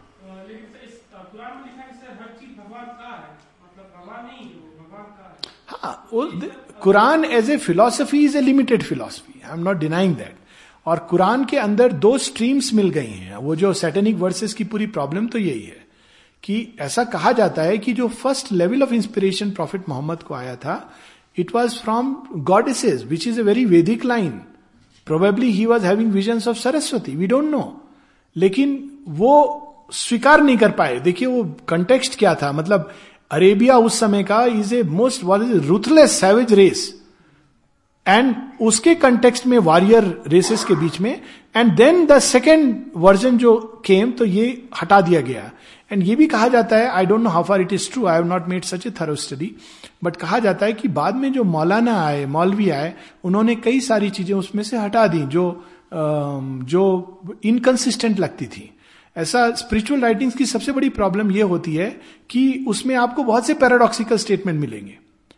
अभी जैसे all is the divine at the same time Krishna will also say कि you know I am all in them all but they are not me something like that he would say and it's very difficult to reconcile the utterances तो कई बार क्या हुआ है, ये specially in Islam and Christianity क्योंकि वो एक monotheistic monotheistic means one man religion बन गए। तो कई चीज़ें उसमें से हटा दी गई क्योंकि उसको रिकनसेल करना मुश्किल था। रिकनसेल करने के लिए you have to have living examples which must come और सूफिज्म में वो खुला रहा जो अली का जो पथ निकला इस्लाम में से, उसमें ये चीज़ खुली हुई है। नया new prophets will come and these prophets will reconcile in their consciousness ये अपोजिट्स जो कॉन्ट्राडिक्शन है। तो मुझे लगता है जो इस्लाम का जो कुरान अब हम देखते हैं, वो इसका ओरिजिनल कंप्लीट वर्जन नहीं है। This my feeling many things are lost from it और deliberately remove mischievously like in Christianity yes different point of view तीन चार दिन पहले जस्ट मेरी एक थॉट आई थी। एक we can also see it is a very necessary evil yes world evolution नहीं तो हमारी आंतरिक कॉन्शियसनेस कलेक्टिव कॉन्शियस इतनी खराब है हमने न्यू कर दिया होता है किसी कंट्री नॉट ओनली दैट वो तो एक बात है कि उन्होंने यूनाइट किया बट अगर आप इसके ओरिजिन में जाओ see how did this whole Islamic jihad came into existence if you read the history It was this man, I'm forgetting his name, he was in Libya or someplace, and he was very disturbed by the kind of Western um, westernization of culture and therefore the loss of native cultures. And he was jailed. He was jailed because of his thoughts. And he said कि मुझे तुम बांध रहे हो लेकिन मेरे जो thoughts हैं दे विल इंस्पायर अदर्स अब वो और बात है कि उसके जो थॉट्स थे इट स्टार्टेड विद दैट कि लाइक like, हम अपने कल्चर को प्रिजर्व करना चाहते हैं हमें आप मत बदलो आप आओ लेकिन जब आप आओ तो हमारे जैसे बन के रहो। That was the whole idea then that came in to that hard core thing of course in its present form definitely it is a will thing but as you said ये तो India America thanks to 2003 that थोड़ा बहुत nine uh, eleven थोड़ा सा पास आने लगे। You are right नहीं तो they would have been they had never thought of coming together तो एक सेंस में जब कॉमन एनिमी होता है तो लोग यूनाइट कर जाते हैं। So it is help the world to come together it is help the world to हाँ वो तो this is a fact which people will know but much of this terrorism if you see who is standing behind this in terms of money power absolutely there is a great contribution of America in all this पूरी तलीबान की creation आज वो Osama bin Laden को मार रहे हैं. Who created Osama bin Laden America created Osama bin Laden for the you know during the cold war period so there is this whole problem that that's why माँ ने एक जगह लिखा है कि it would be great if America and India can come together लेकिन America is largely still under the influence of adverse forces ये set that तो अभी भी वो कहीं ना कहीं अटैचमेंट है। वरना अगर ये आए और मिल करके bring out the best part of Islam encourage it they are not doing it आप अरब कंट्रीज़ में देखिए what they do they pump money and make the Arabs remain happy and extract their bit of oil basically nothing else India is the only land जहाँ possible है इस्लाम की beauty को बाहर आने की। और हुआ था, देखिए मुगल इन्वेशन के टाइम अगर आप अकबरनामा पढ़िए या Din Ilahi, Akbar was really vibhuti. There is no doubt you feel that this is forget whether is a Muslim or not these are words of Vedanta that is trying to say mean the man was great he was vibhuti there is no doubt about it क्यों हुआ? बाबर जैसे लोग आकर के हुए really barbaric in the true sense लेकिन the moment they came in contact with Indian soil look at Humayun Humayun's wife one of the greatest queens we we remember you know the was in her own way tapasvini तो ये I really feel की there are great possibilities in Islam पर वो unfortunately lost I mean in many ways I find Islamic architecture very very beautiful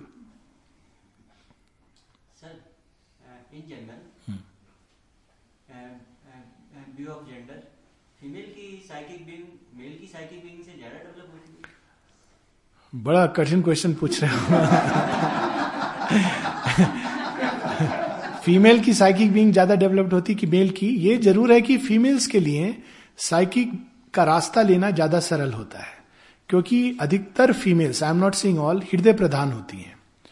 तो हृदय प्रधान होने के कारण वो इमोशनल होती हैं, और इमोशंस उनकी बहुत बड़ी शक्ति है, और इस कारण वो सरेंडर सेल्फ गिविंग उनके लिए नेचुरल होता है। सब में नहीं।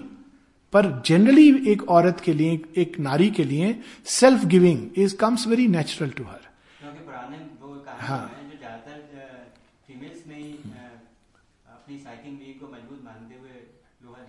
सती के रूप में। पर जो अनफॉर्चुनेटली फ़ेमस हो गए सारे पुरुष जितने ऋषियों के नाम मतलब वेदों में है थर्टी परसेंट ऋचिकाज ऋचाएँ आर बाय द ऋषिकास जिसमें प्रोमिनेंट नेम्स हैं, कई गार्गी, मैत्री, कई सारे लोपा मुद्रा देवर ग्रेट ऋषिकाज तो फीमेल्स क्योंकि सरेंडर करना जानती हैं, क्योंकि उनके अंदर जो भावना है, बड़ी ब्यूटीफुल होती है। अगर एक फीमेल का आप हार्ट देखोगे तो बाहर वो कितनी भी क्रोधित हो रही हो, उसके हृदय में कोई बड़ी सुंदर चीज़ होती है। पुरुष का हार्ट दिखाई भी नहीं देगा आपको। आधे समय। Heartless I won't say I can't but ज़्यादातर पुरुष इतना ज़्यादा माइंड में रहते हैं कि हार्ट को भूल जाते हैं। सब चीज़ इंटेलेक्चुअल एनालिसिस और यही प्रॉब्लम का कारण बनती है। एक फीमेल जब अपनी फीलिंग्स एक्सप्रेस करती है तो वो केवल इतना चाहती है कि पुरुष उसको समझे, सुन ले। लेकिन पुरुष क्या करता है? क्या प्रॉब्लम है तुम्हारी? है ना? यही देट इज़ द मिस्टेक क्योंकि वो फीलिंग्स को नहीं समझ सकता। है so I at least have all the words of the ladies हाँ नहीं, पर ये रियलिटी है, आपको मैं बता रहा हूँ। इसलिए जब पुरुष नारी का झगड़ा इसलिए होता है, क्योंकि नारी कई बार अपनी, नारी भावना प्रधान है तो वो भावनाओं में बहेगी। आपको ऐसी ऐसी बातें बोल देगी जो आप कभी कल्पना नहीं कर सकते हो सुनने की। अगर आपने उसको गांठ बना के बैठ गए तो यू हैव लॉस्ट अगर आप उसका इंटेलेक्चुअल जस्टिफिकेशन और रीजनिंग देने लगे और इंटेलेक्चुअल भूमि पर ले गए then again you are lost तुम केवल श्रद्धा। हाँ और अगर आपने उसके हार्ट को देखा उन सब के पीछे then it is you can really know how to love but otherwise अब कहने को तो विवेकानंद जी कह गए कि मनुष्य पुरुष का भाग्य और नारी का मूड ये दो चीज़ें कोई प्रेडिक्ट नहीं कर सकता। भगवान को आप एक बार जान सकते हैं, परंतु नारी के हृदय में क्या चल रहा है, ये जानना बहुत मुश्किल है। Of course this is not to say कि नारी के अंदर दोष नहीं होते, जैसे पुरुष के अंदर, उनके अंदर जेलसीज पॉजिटिवनेस वो सारी चीज़ें एंगर आफ्टर ऑल तो ह्यूमन कॉन्स्टिट्यूशन सेम है। किंतु हृदय हृदय प्रधान होने के कारण, क्योंकि साइकिक बींग हृदय के पास है, कुछ नारियाँ होती हैं जो हृदय को बंद कर देती हैं, उनको कठिनाई होती है। क्योंकि वो अपने इमोशन से बदल जाती है, खासकर जब कोई बहुत पेनफुल एक्सपीरियंस हुआ हो। नारियों के साथ होता है ट्रोमेटिक एक्सपीरियंस सफरिंग तो वो क्या करती हैं कठोर चट्टान अपने चारों तरफ़ बना देती हैं, आवरण। It is like a defence strong like वो पत्थर की तरह उनका हृदय लगेगा। अंदर में वही कोमलता है, लेकिन वो पत्थर के कारण वो अपने अपने ही शक्ति से वंचित हो जाती हैं। वो प्रोग्रेस नहीं कर पाती, क्योंकि उन्होंने अपनी ही शक्ति को अपने ही एक गढ़ में बंद कर दिया। बट जनरली ये नहीं होता है, ये एक रेयर चीज़ है। जनरली नारी फिर भी कितनी भी कठिनाई होगी, उसके हृदय में कोमल भाव रहेगा। वो दूसरे के बारे में सोचेगी, दया उसके अंदर नेचुरली आएगी, दूसरे की पीड़ा से पीड़ित होगी। पुरुष अपना फ़ायदा देखता है, ज़्यादातर। ये exception are there I am not saying कि there are no exception many exception मैं विश्वास करता हूँ कि आज हम लोग जो इस सभा में जितने पुरुष बैठे हैं वे सब एक नारी का कोमल हृदय अपने अंदर लिए हुए हैं। वो भी इमोशनल है। But I am just saying हाँ? दुर्गा की विभूति है वो। There is no doubt about it she represented the spirit of India हाँ बिल्कुल। अर्धनारीश्वर का क्या ये बड़ा सुंदर कंसेप्ट है अर्धनारीश्वर।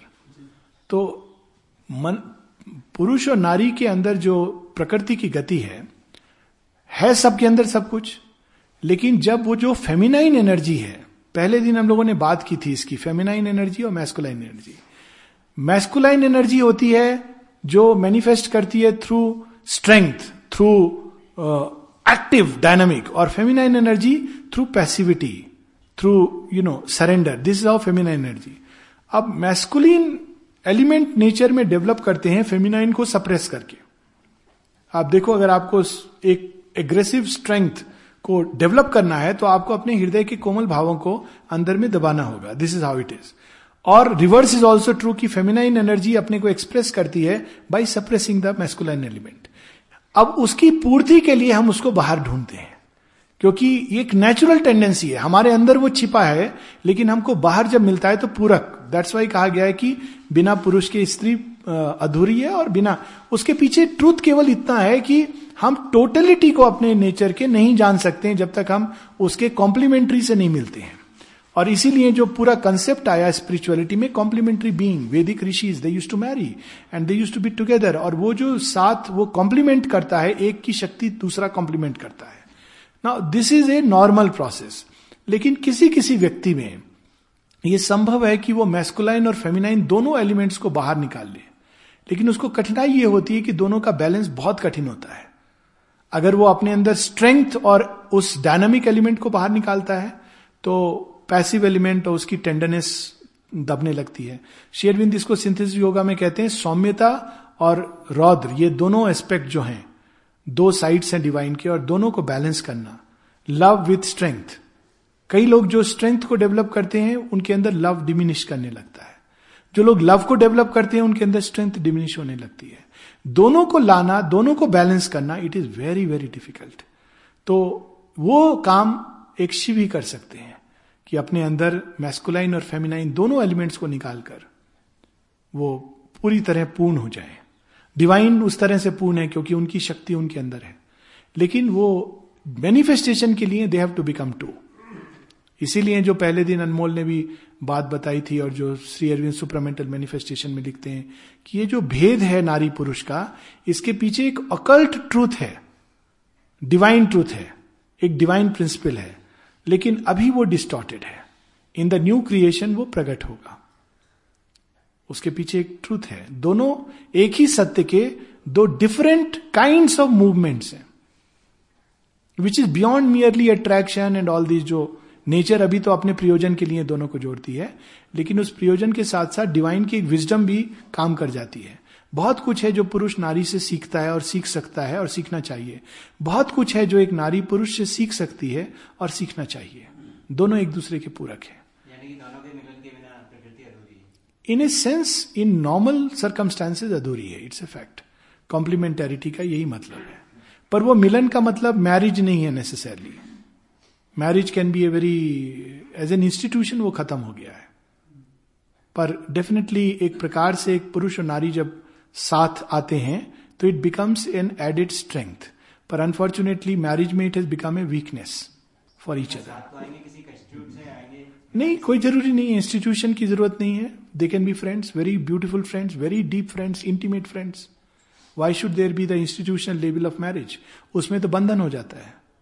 उसमें तो बहुत सारी चीज़ें नारी को परवश करनी पड़ेंगी, जो she need not do she need not cook उसको कपड़ा धोना, खाना बनाने, ये सब की कोई ज़रूरत नहीं है। परस्पर पूरकता के लिए ये थोड़ी कि आप एक दूसरे के स्लेव हैं। दोनों अपना अपना काम कर सकते हैं। वो ठीक है कि वो अरेंजमेंट सोशल है। सोशल पॉइंट ऑफ़ व्यू से अरेंजमेंट है।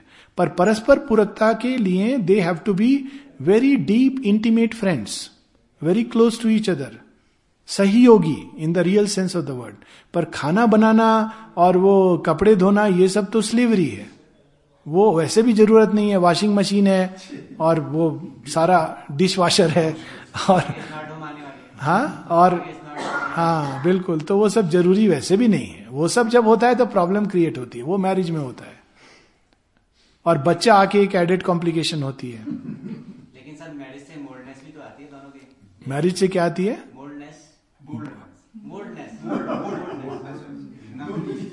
शादी हुई नहीं है भैया तुम्हारी। ये इतना हम प्रेडिक्ट प्रेडिक्ट कर सकते हैं। और और यदि इस प्रश्न के पीछे तुम्हारा आशय है कि मैं शादी करूँ कि नहीं करूँ तो उस पर मैं बोलूँगा I am mute on the subject.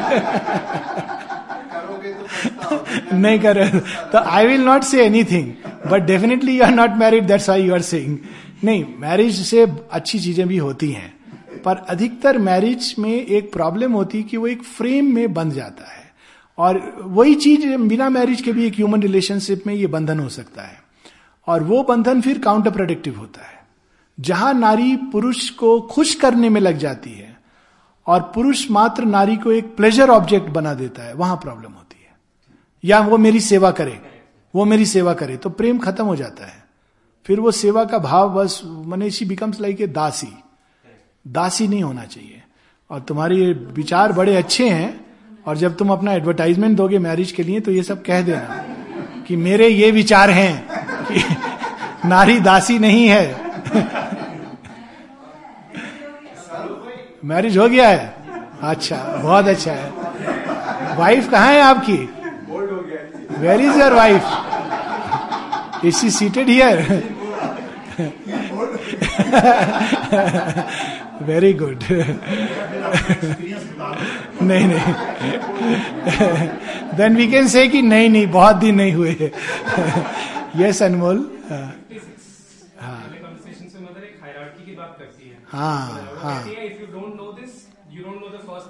Yes yes वही है कि स्पिरिचुअल हायरार्की में एक्सप्रेशन की बात है कि भगवान के किस तत्व को हम एक्सप्रेस करते हैं? वो पुरुष सूक्त में आता है कि महेश्वरी, महाकाली, महालक्ष्मी, महासरस्वती। तो स्पिरिचुअल हायरार्की का अरेंजमेंट कुछ इस तरह से होगा कि केंद्र में डिवाइन होंगे ईगो नहीं होगी।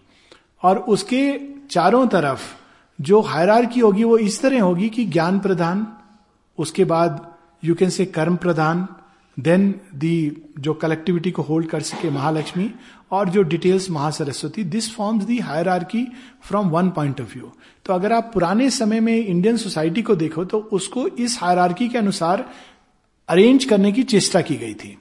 तो सबसे ऊपर कौन होता था? ऋषि होता था। ऋषि के नीचे कौन होता था? एडमिनिस्ट्रेटर और राजा होता था। और राजा के नीचे कौन होता था? बाकी प्रजा के जो, खासकर उसमें नेक्स्ट होते थे जो इंडस्ट्रियलिस्ट या बिज़नेस एम्पायर के जो लोग होते थे, जो धन संग्रह करते थे, उसके नीचे कौन होता था? जो फ़िज़िकल वर्क करते थे लेबर करते थे। तो this is one way of creating a spiritual hierarchy but there may be others there may be many forms जो न्यू क्रिएशन के साथ इवॉल्व होंगी। But this is the essence of a spiritual hierarchy कि जो लोग ज्ञान के रास्ते पर हैं, ज्ञान जिनको है या ज्ञान के उपासक हैं they should be at the head of any group or life I would not even use the word organisation but of a group life उसके बाद जो डायनेमिक लीडर्स हैं who are ready to sacrifice willingly their things but under the right law which the higher that learning वाले लोग present करते हैं that should come next so this is how a hierarchies to be this is one way but I believe that there are other ways Like Chanakya and Chandragupta. Chanakya and Chandra, many, Vasisht and uh, Dashrath, many examples are there. Vishwamitra and Harishchandra. Ah, yes. Sorry हाँ हाँ, नहीं बोलो ऋषि तो जैसे हम अगर वैदिक period देखें वैदिक टाइम में जो ऋषि थे दे वर ऑल मैरिड और उनके बच्चों ने भी फिर वैदिक हिम्स ऐड करते चले गए श्री अरविंद सीक्रेट्स ऑफ़ वेदा बताते हैं अगर हम जूइज्म में भी देखें जो वहाँ रेबाय होते हैं दे आर मैरिड और तभी वो कहते हैं कि ईश्वर की प्राप्ति कर सकते हैं when they fulfil the completeness of the male and female energy and similarly the Vedic rishi but at the one time in the yoga the celibacy became a very important factor that कि मतलब कि इसको इतना तक कह दिया गया कि this this is a very easy to resolve. का द्वार है। हाँ, they- this is a very simple problem to resolve, Rishi. I'll tell you this problem people ask. First of all, many Vedic rishis were not just married once, but married thrice, just to complete the picture. But having said that, celibacy is very different from marriage or man and woman coming together. I also believe that definitely it's not necessary that one should, because a man and a woman are together, they must necessarily engage into a very crude animal vulgar kind of a physical relation but physical as a means of expression of love yes अब आप सावित्री में जब उस दिन हमने पढ़ा था आप शायद नहीं थे joy of union physical is a means of expression of love but this love need not express through a animal act of procreation तो celibacy can be practice between a man and a women who are definitely together पूरक and on the path of yoga but it's very difficult definitely क्योंकि एक पुरुष और स्त्री जब साथ में हैं तो you know they have to be masters they have to surpass themselves और ये बात आती है गौतम और अहिल्या की स्टोरी में. They are both together as पूरक. And they are entering into high realms of yoga ये कहानी बड़ी कठिन कहानी है समझने के लिए। तो एक स्टेट आती है जब इंद्र का मन अहिल्या के ऊपर आ जाता है, बल्कि कहा जाता है कि वो गौतम ऋषि का वो स्पॉइल करने के लिए साधना। तो खुद ले लेते हैं रूप गौतम ऋषि का। जब गौतम ऋषि बाहर गए हुए हैं स्नान वगैरह के लिए सुबह सुबह तो इंद्र चुपके से घर के अंदर आ जाते हैं और गौतम ऋषि का रूप ले लेते हैं। और उस समय जो चंद्रमा है, सहयोग देकर मुर्गा बन जाता है। तो बांग देते हैं तो ऋषि सोचते हैं कि सुबह हो गई, अब उस समय अलार्म क्लॉक थे नहीं मोबाइल था नहीं तो चले जाते हैं सुबह सुबह की सुबह हो गई, मुर्गे ने बांग दे दी। तो चले, अब हमारे यहाँ तो मुर्गा सारे दिन बांग देता रहता है I don't know why but you know generally तो वो चले जाते हैं स्नान ध्यान करने। और इधर वो चुपके से आते हैं, और अहिल्या ये सोचकर कि ये गौतम ऋषि हैं she concedes and they have physical relation जब गौतम ऋषि जब आ रहे होते हैं तो वो इंद्र को बाहर जाते देखते हैं। तो और वो भी डेलिबरेट एक्ट था इंद्र का। वो चाहते थे इनको अब मैं क्रोधित करूँ। तो वो अंदर आते हैं तो he understand what is happen तो क्रोधवश श्राप दे देते हैं कि तू पाषाण बन जा।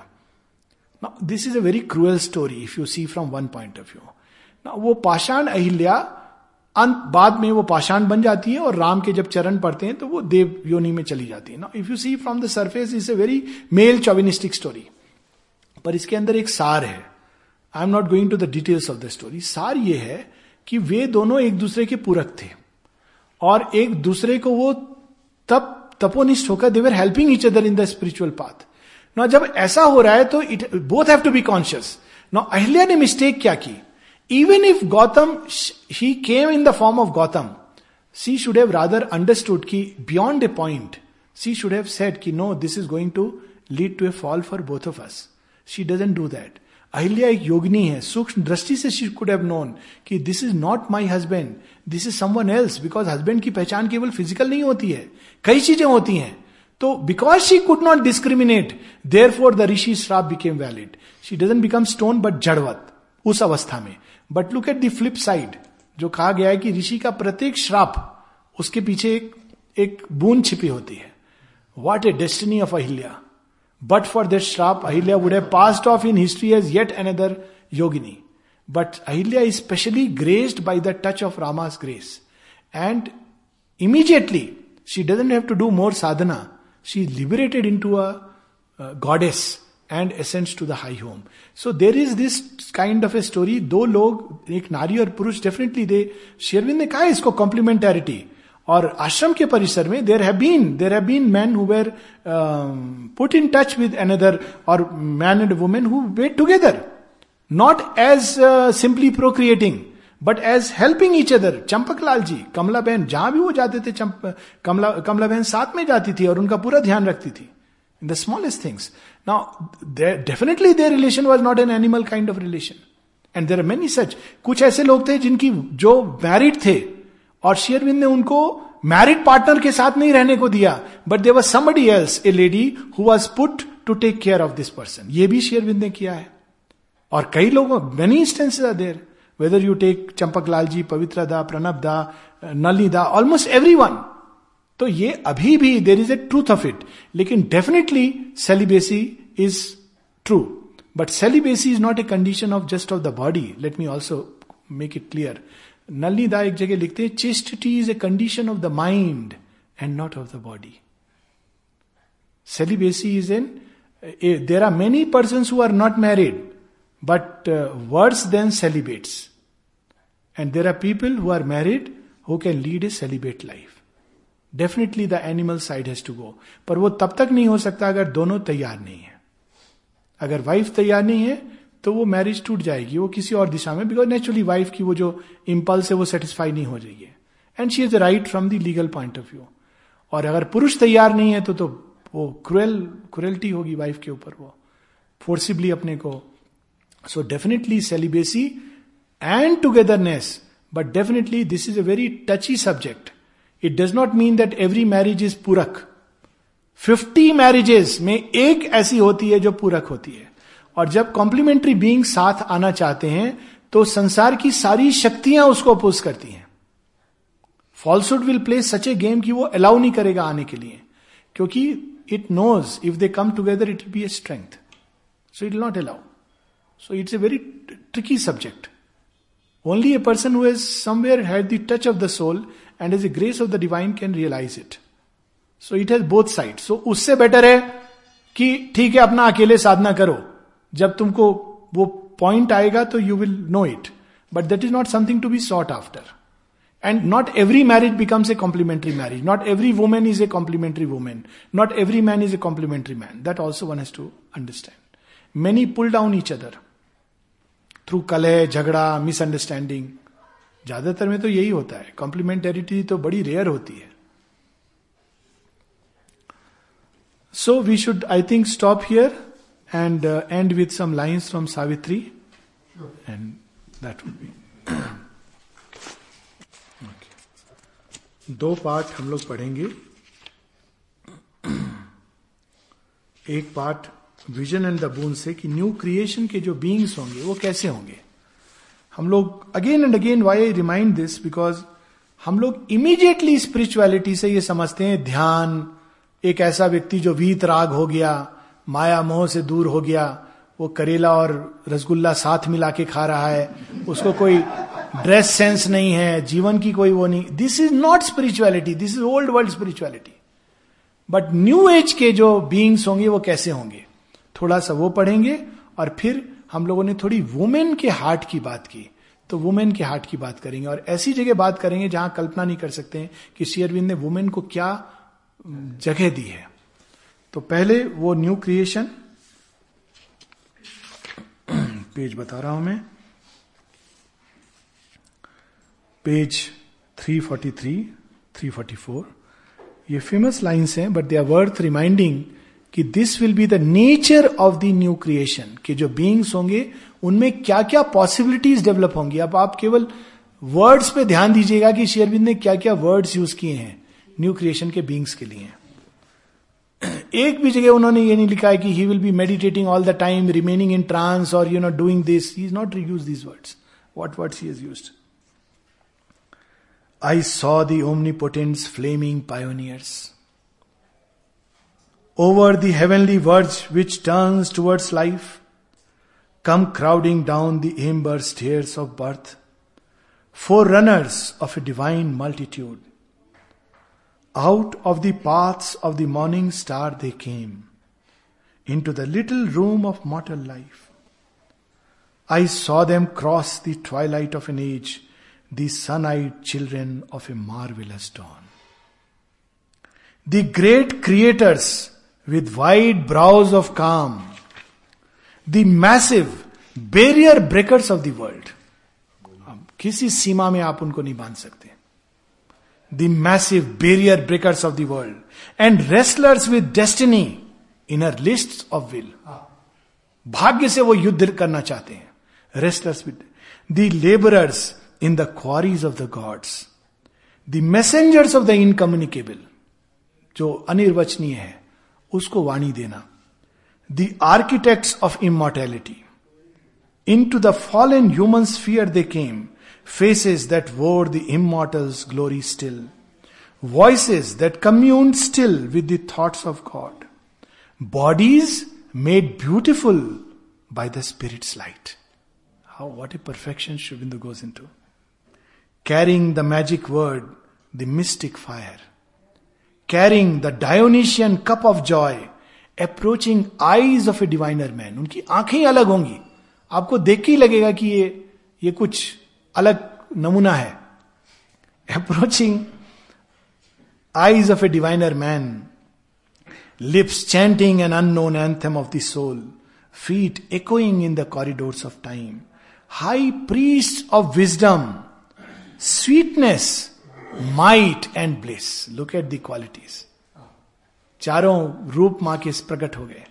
High priest of wisdom sweetness might and bliss discoverers of beauty sunlit ways सौंदर्य को वो शन नहीं करेंगे।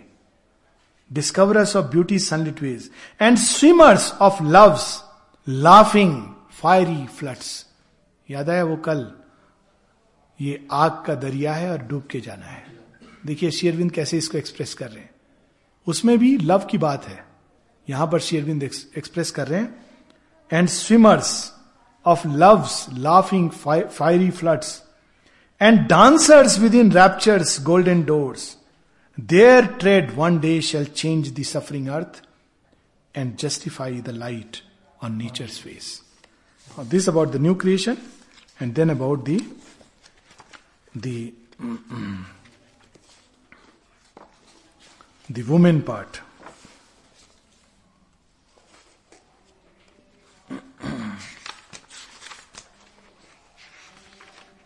I think I put a mark there. It must be around 660 something. Yes. इसका Savitri I just come to that Savitri मृत्यु को जीत गई है page will be six ninety five six ninety six yes Savitri ने मृत्यु को annihilate कर दिया है और उसकी जगह that being has appeared in whom the fourfold being is found and one becomes one तो उस परम पुरुष, वो कहते हैं कि for that choice you have to go still higher क्योंकि वो चाहती हैं सत्यवान को पृथ्वी पर वापस लाना for his work now you see they are complementary beings जो अभी बात हो रही थी। कॉम्प्लीमेंट्री बींग्स है तो मृत्यु साक्षात आ जाती है कि will not allow you to unite look at the power it's not easy to find तो यहाँ पर एक छोटा सा तीन लाइन हम लोग पेज सिक्स नाइन्टी फाइव पर पढ़ेंगे, क्योंकि डेस्टिनी की जो बात हुई थी।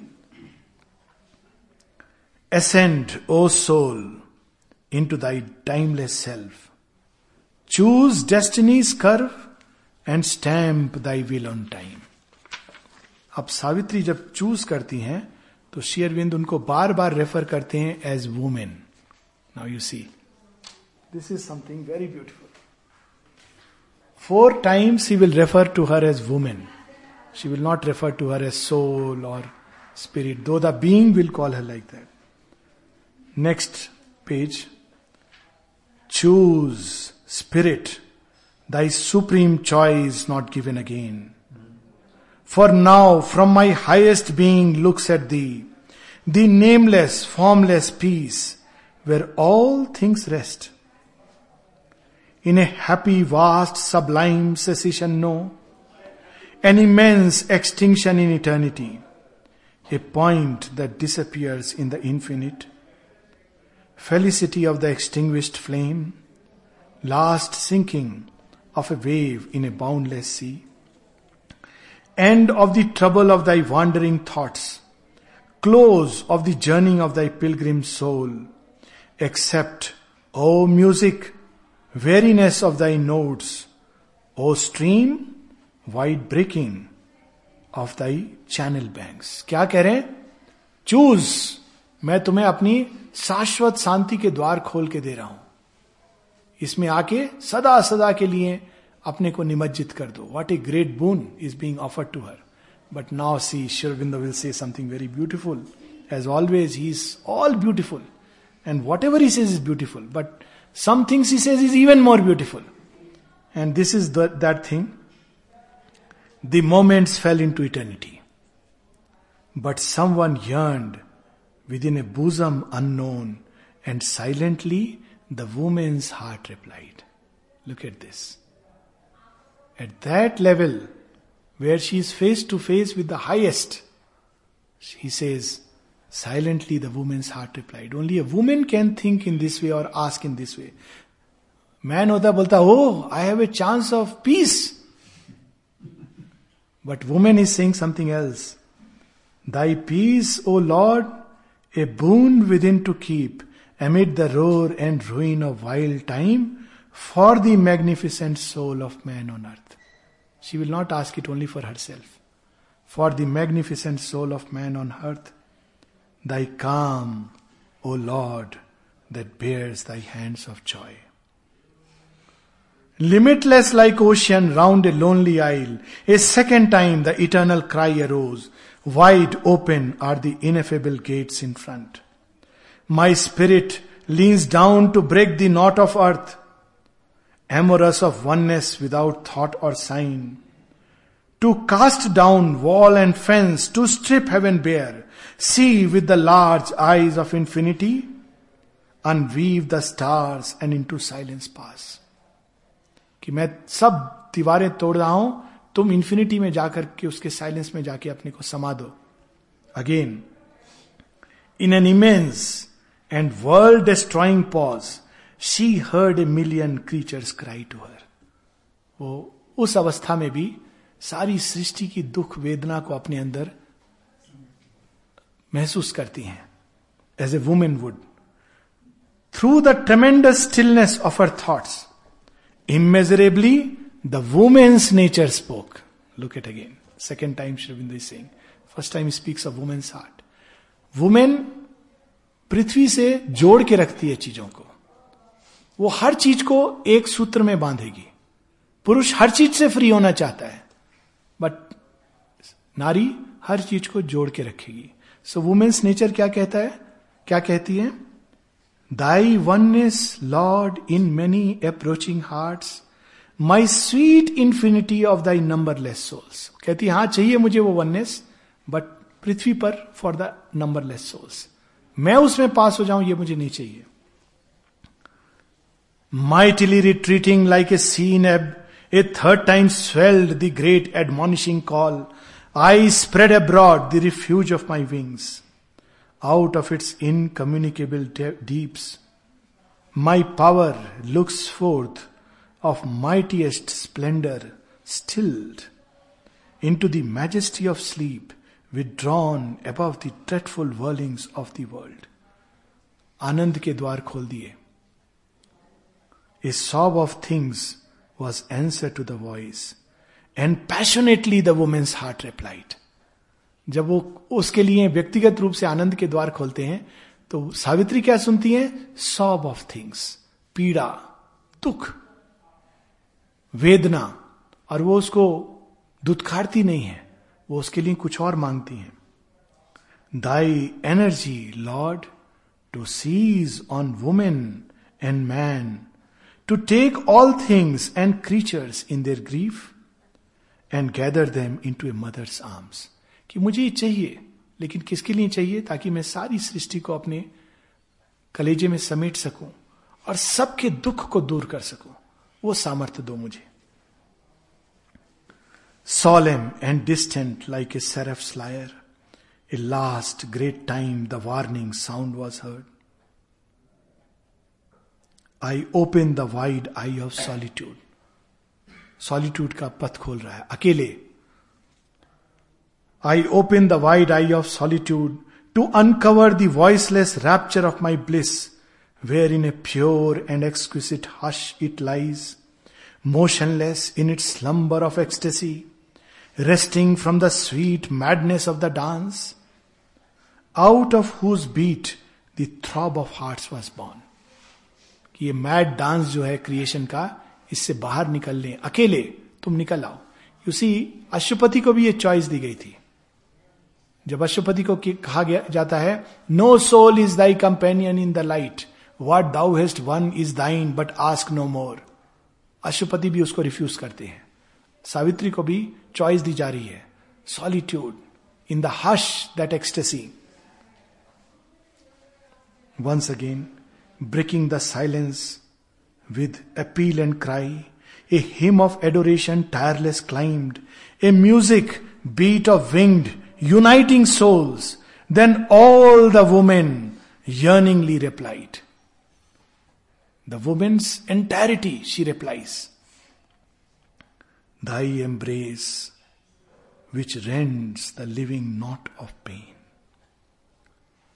Thy joy, O Lord, in which all creatures breathe. Thy magic flowing waters of deep love, thy sweetness give to me for earth and men. We'll close with these four lines and have a brief meditation. Even if music is not there, then we'll meditate silently and then we'll close. Thy embrace Thy embrace which rends the living knot of pain. Thy joy, O Lord, in which all creatures breathe. Thy magic flowing waters of deep love. Thy sweetness give to me for earth and men.